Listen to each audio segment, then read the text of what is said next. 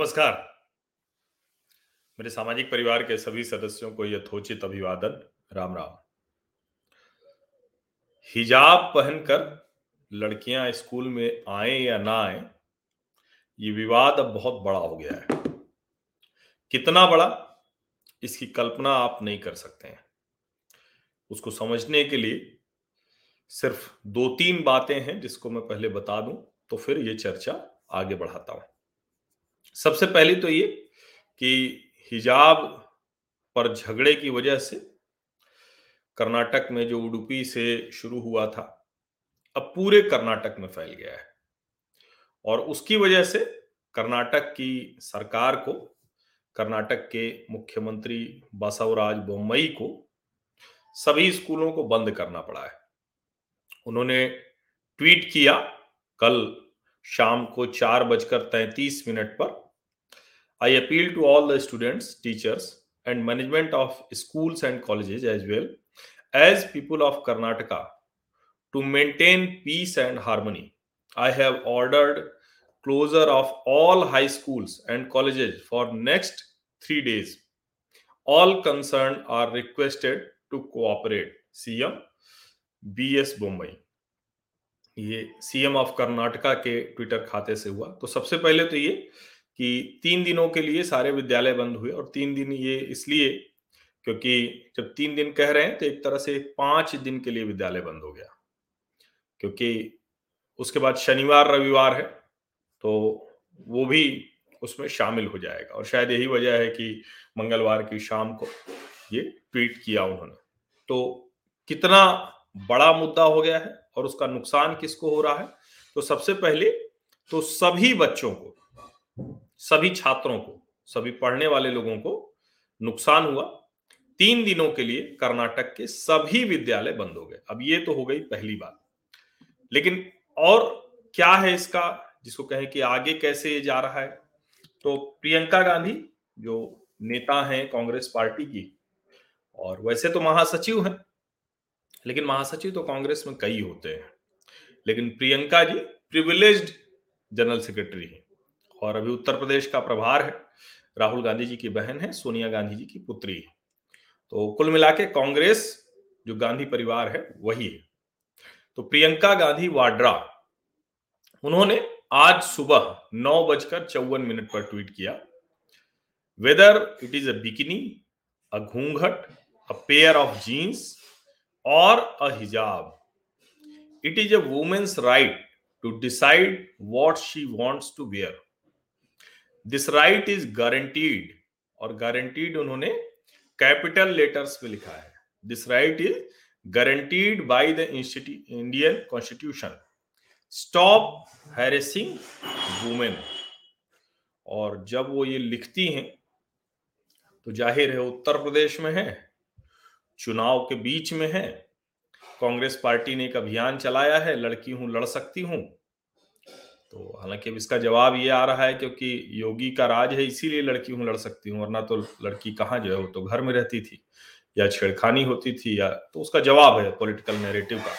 लेकिन लड़की हूँ, लड़ सकती हूँ हैशटैग कर दिया। अब सवाल ये कि जब प्रियंका जी ये लिख रही हैं तो सचमुच इस मुद्दे की गंभीरता को समझ रही हैं या यूँ ही उन्होंने कर दिया है? क्योंकि अगर उन्हें इस मुद्दे की गंभीरता का जरा सा भी अनुमान रहा होता तो इस तरह का हल्का ट्वीट वो नहीं करती।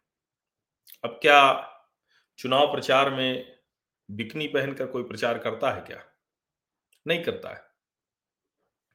या स्विमिंग पूल में पूरा कपड़ा पहनकर लोग कूद जाते हैं क्या? नहीं कूदते।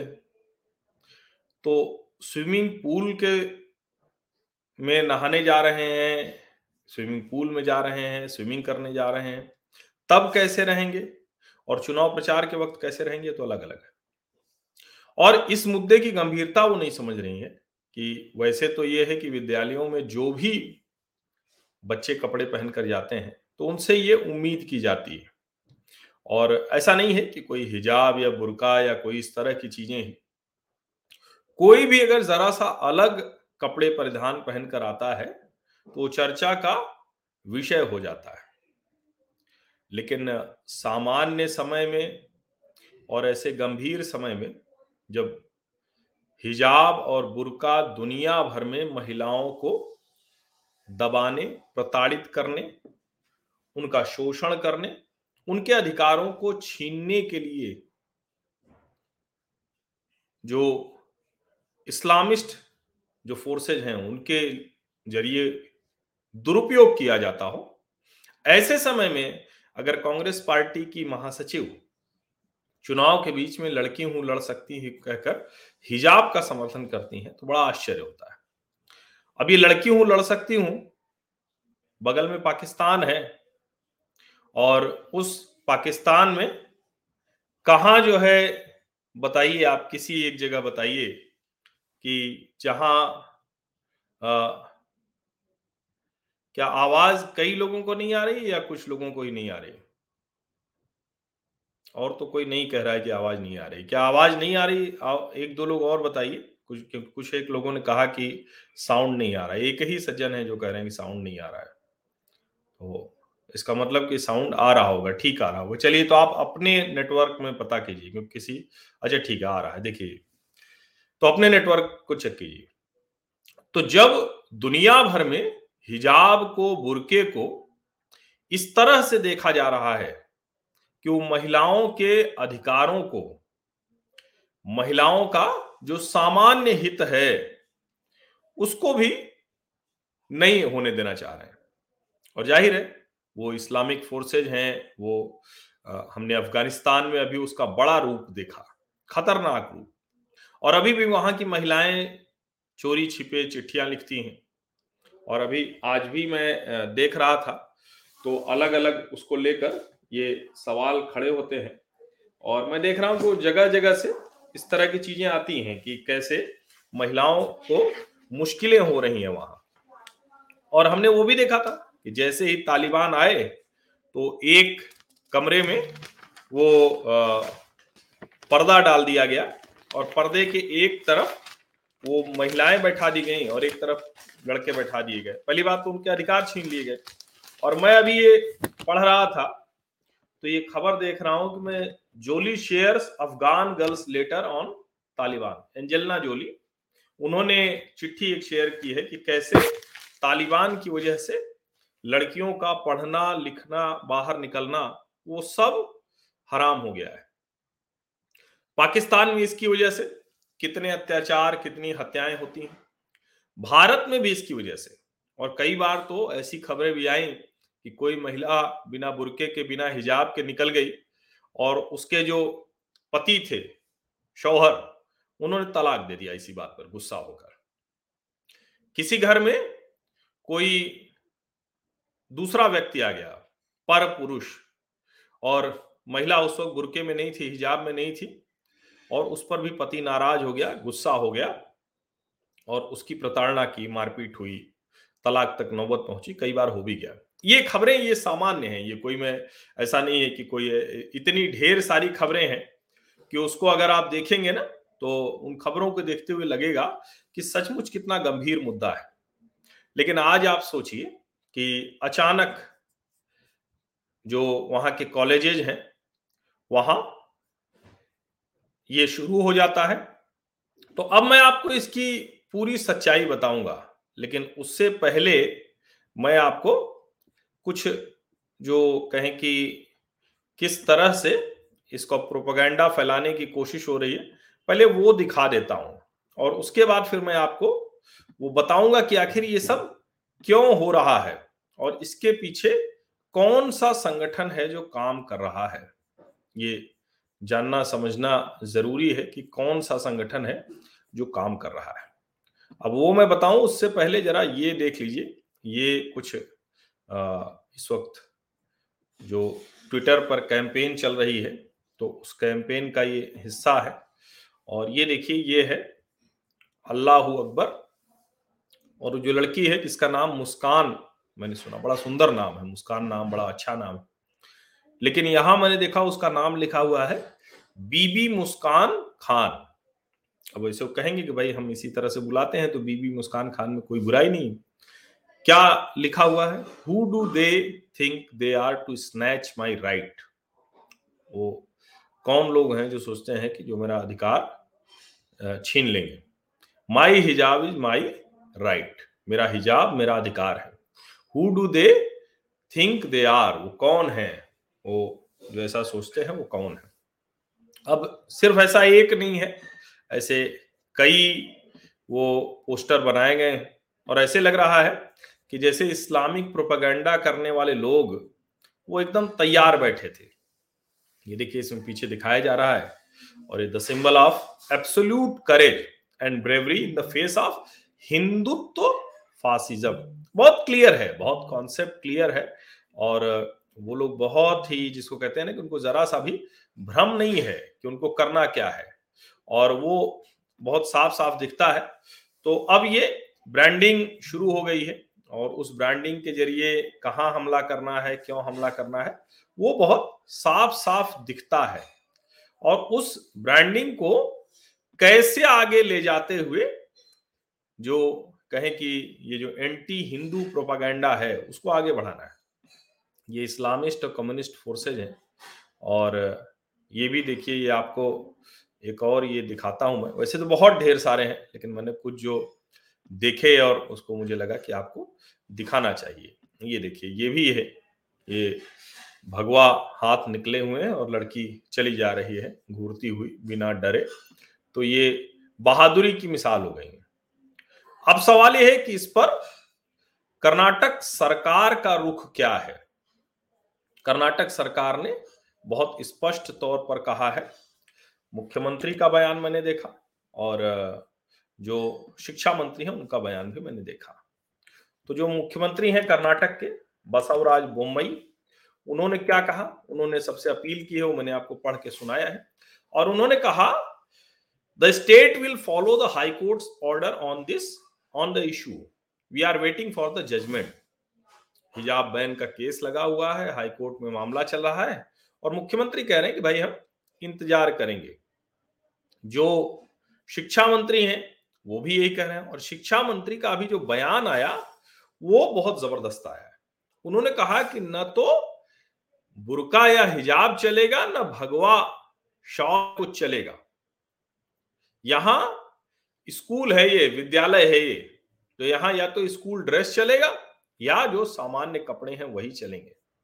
अब सवाल यह है कि क्या किसी भी विद्यालय में, और एक कॉन्सेप्ट होता है, जैसे कई बार लगता है ना कि आखिर क्या ज़रूरत है कि विद्यालयों में यूनिफॉर्म रखी जाए, क्यों रखी जाती है ड्रेस क्यों रखी जाती है? अब मैं आपको बाद में बताऊँगा सबसे अंत में कि इसके पीछे कौन है। ड्रेस इसलिए रखी जाती है स्कूल ड्रेस यूनिफॉर्म क्योंकि उससे जितने भी बच्चे आ रहे हैं किसी भी धर्म के, जाति के, संप्रदाय के, मज़हब के, किसी भी, जिसको कहते हैं ना कि किसी के पिता, किसी की माता, वो बहुत पैसे कमा रहे हो या कुछ ना कमा रहे हो। लेकिन अगर उस विद्यालय में आ गए पढ़ने चाहे वो सरकारी हो या फिर निजी तो एक जैसे, एक बराबर दिखते हैं। यूनिफॉर्म। अब यूनिफॉर्म, वैसे तो यूनिफॉर्म हम उसको स्कूल ड्रेस के तौर पर देख रहे हैं, लेकिन यूनिफॉर्म सब, शब्द का मतलब है एक समान। और जो स्कूल यूनिफॉर्म होती है, उसके पीछे यह भी एक धारणा है। यानी कि यूनिफॉर्म कहते ही, यूनिफॉर्म सिविल कोड भी ध्यान में आता है, समान नागरिक संहिता ध्यान में आती है। तो ये जो यूनिफॉर्म होता है, ये इसीलिए होता है यूनिफॉर्म कि किसी को भी, किसी मतलब एक तरह से कहें कि विभाजन या ऊँचा नीचा या हीन भावना या किसी को जो कहते हैं ना कि सुपीरियरिटी कॉम्प्लेक्स या इंफीरियरिटी कॉम्प्लेक्स ये सब ना आए। ये तो सामान्य तरीका है कि क्यों यूनिफॉर्म होता है। फिर उसके आगे अगर कहें तो जब आप देखते हैं कि बारहवीं तक तो यूनिफॉर्म होता है, उसके ऊपर यूनिफॉर्म नहीं होते। कुछ मैनेजमेंट कॉलेजेज हैं जिन्होंने अपना एक ड्रेस कोड बनाया है और उसमें कोई बुराई नहीं। कई बार हम सुनते हैं कि कई कॉलेजेस से आता है कि जीन्स नहीं पहन सकते, कहीं से आता है, ये नहीं कर सकते। उसके पीछे भी वही एक सोच काम करती है। उसमें कहीं से भी कोई दकियानुसी विचार नहीं होता है। वो सब ये है कि एक जैसे लोग दिखे सारी चीज़ें वो इस तरह से समझ में आए। लेकिन होता क्या है कि जब आप इसको जैसे ही हिजाब या बुरका आ जाता है तो तुरंत कहा जाता है कि देखिए, हिंदू मुसलमान हो गया। हिंदू मुसलमान हो गया। अब सवाल यह कि इसमें हिंदू मुसलमान जैसा क्या है? तो अब इसको समझने के लिए हम चलते हैं कर्नाटक के उस ज़िले में जहाँ से ये पूरी कहानी शुरू हुई है। कहाँ से शुरू हुई है? उडुपी जिला है कर्नाटक का। ये तटीय इलाका है, कोस्टल कर्नाटका। और जब मैं रिपोर्ट्स देखता हूँ तो क्या दिखता है? कि कुछ लड़कियाँ जो मुस्लिम समुदाय की थी, वो हिजाब में क्लास जाने के लिए जिद करती अब ज़ाहिर है कि पिछले साल की वहाँ की तस्वीरें आई हैं, चित्र आए हैं तो कोई हिजाब पहन के नहीं जा रहा है। अचानक क्या हो गया? वो पाँच छह लड़कियाँ थी। और उन्होंने कहा कि नहीं, हम हिजाब पहन के जाएँगे। वो सरकारी गवर्नमेंट प्री यूनिवर्सिटी कॉलेज, ये है यहाँ का। और ये जो लड़कियाँ थी, ये एक तरह से कहें कि वो सीधे तौर पर नहीं अभी तक आया है। लेकिन कहा जा रहा है कि कैंपस फ्रंट ऑफ़ इंडिया, ये स्टूडेंट विंग है, popular front of India, PFI PFI की कई ऐसी अराजक गतिविधियों में शामिल होने की बात कही जाती रही।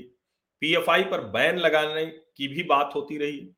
अब campus front of India, PFI और जो स्टूडेंट हैं वो साफ़ साफ़ मना कर रहे हैं। लेकिन ये आरोप सिर्फ़ वहाँ के स्थानीय भाजपा विधायक का नहीं है। ये आरोप कौन लगा रहा है? इसको समझिए। और ये बड़ा महत्वपूर्ण है, इसको जब आप समझेंगे। वहाँ से विधायक हैं भारतीय जनता पार्टी के के रघुपति भट्ट। ये इस कॉलेज की जो डेवलपमेंट काउंसिल है, उसके चेयरमैन भी हैं, हेड भी हैं। अब वहीं पर अब्दुल अज़ीज़ उदयावर ये ऑर्गेनाइजिंग सेक्रेटरी हैं उडुपी डिस्ट्रिक्ट मुस्लिम ओकुटा। इसके अलावा ये डिस्ट्रिक्ट प्रेसिडेंट हैं वेलफेयर पार्टी ऑफ़ इंडिया के। इन्होंने कहा कि it, the controversy started after the results of the urban local bodies elections in December. Now it is being used to polarise voter.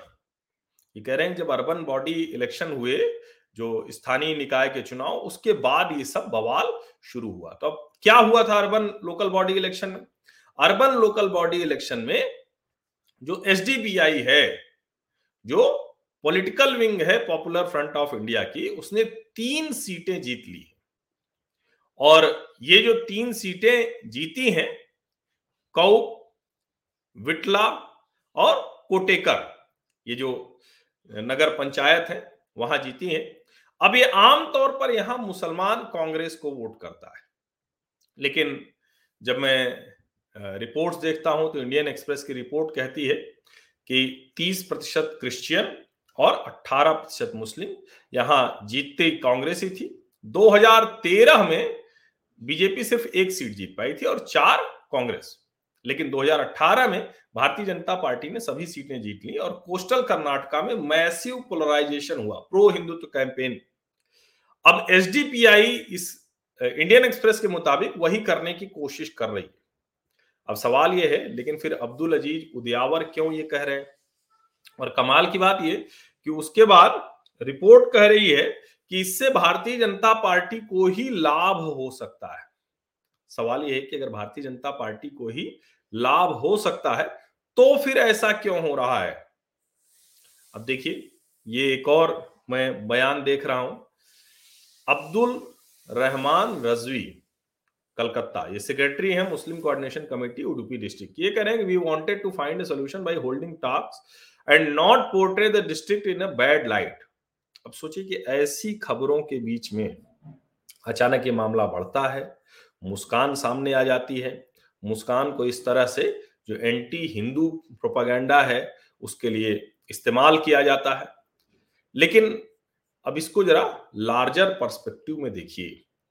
आज तालिबानी मानसिकता के लोग, पाकिस्तान में बैठे कट्टर इस्लामिक लोग, ये कितने खुश होंगे? इनके लिए तो जश्न का माहौल है ना कि भारत के मुसलमानों के बीच में ये एक अवसर है। भारत के मुसलमानों के बीच में हम इस शरिया शरीयत वाले इस्लाम को घुसा सकते और जब कोई लड़की इस तरह से कहेगी कि भाई मेरा अधिकार है तो बात सही है, आप गलत हो, सही हो, उसका अधिकार तो कोई छीन नहीं सकता है। और ये लगेगा कि ये तो कितनी लिबरल बात है। हालाँकि जो घोर संघ भाजपा विरोधी लोग भी हैं, उनमें भी बहुत से लोग कह रहे हैं। और मैं तो देख रहा था तो बहुत से ऐसे लोगों का, क्योंकि समय समय पर चाहे जावेद अख्तर हो या ऐसे जो भी लोग हों वो समय समय पर तो लिबरल दिखने के लिए बिकनी के खिलाफ बहुत कुछ बोल चुके हैं।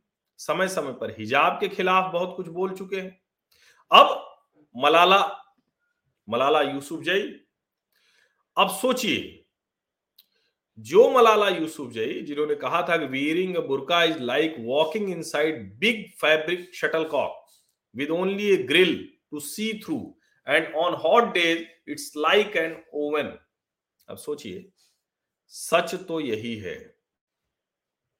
कैसे बोरी में बाँध कर ये हो सकता है?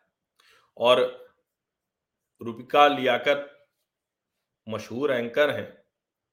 उन्होंने लिखा कि मैं राजस्थान से आती हूँ, वहाँ घूंघट की प्रथा ऐसी थी कि आधी चूनर घूंघट में खत्म हो जाती थी। लेकिन कभी किसी लड़की को घूंघट में स्कूल जाते नहीं देखा। किसी परिवार को स्कूल, कॉलेज, प्रशासन से जिद करते नहीं देखा।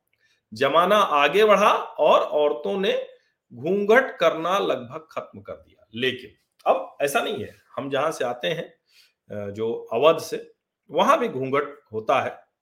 लेकिन धीरे धीरे जिसको हम कहते हैं ना कि धीरे धीरे वो चीज़ें, वो खत्म हो रही हैं। और हमारे पिताजी मज़ाक में ही बात कहा करते थे कि पूरा पीठ खुल जाए, लेकिन घूंघट करना तो हँसते हुए कहते थे। तो अब ये जो चीज़ें हैं ये लोगों को समझ में आ रही है। और एजुकेशन किस लिए होती है? कि एजुकेशन इसीलिए होती है कि धीरे धीरे आपको समझ आने लगे। अब अगर समझ आपको आना नहीं है, आपको वही बुरके और हिजाब में रहना है तो आप जरा बताइए कि कैसे चलेगा? ठीक है, आप अपने बड़े के लिए, आप अपने घर में सम्मान पूर्वक कुछ कर रहे हैं तो कोई दिक्कत नहीं। लेकिन अगर आप एजेंडा चला रहे हैं। और अगर आपको ये कहना पड़ रहा है कि बिकनी, घूंघट, जीन्स और हिजाब सब एक बराबर है तो ये शर्मनाक है। और शर्मनाक तो है राजनीतिक लिहाज से। लेकिन दूसरे लिहाज से आप सोचिए, दूसरे लिहाज से यह है कि तालिबान और पाकिस्तान में जो कट्टर ताकते हैं और भारत में भी जो लोग उनके साथ खड़े होते दिखते हैं उनको लगता होगा कि हमारे लिए उर्वर ज़मीन है। ये शर्मनाक नहीं, ये खतरनाक है। और इसका हमें विरोध पूरी ताकत से करना होगा। बिना संकोच किए। इसमें जरा सा भी संकोच करने की ज़रूरत नहीं है। पूरी ताकत से, इस कट्टरता का, इस दकियानुसी सोच का हमें विरोध करना ही होगा और हम करेंगे ही करेंगे। क्योंकि दुनिया तालिबान बने, इससे दुखद कुछ नहीं हो सकता। और तालिबान जो मानसिकता है उनकी, जो महिलाओं के लिए, पुरुषों के लिए, और सिर्फ़ महिलाओं के लिए क्यों?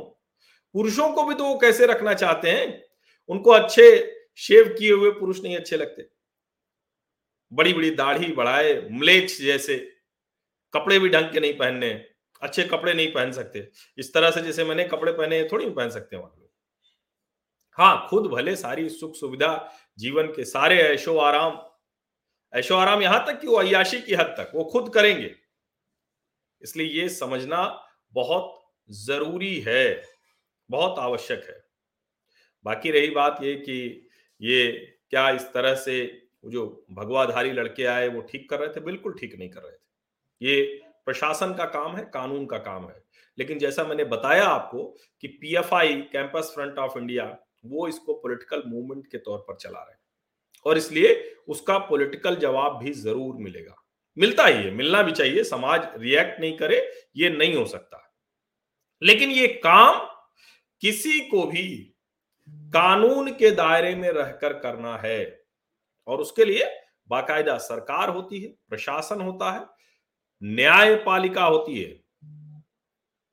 जो कर्नाटक ने कहा है, सरकार ने कहा है, जो न्यायालय कहेगा, हम वो मानेंगे। बिल्कुल मानना चाहिए।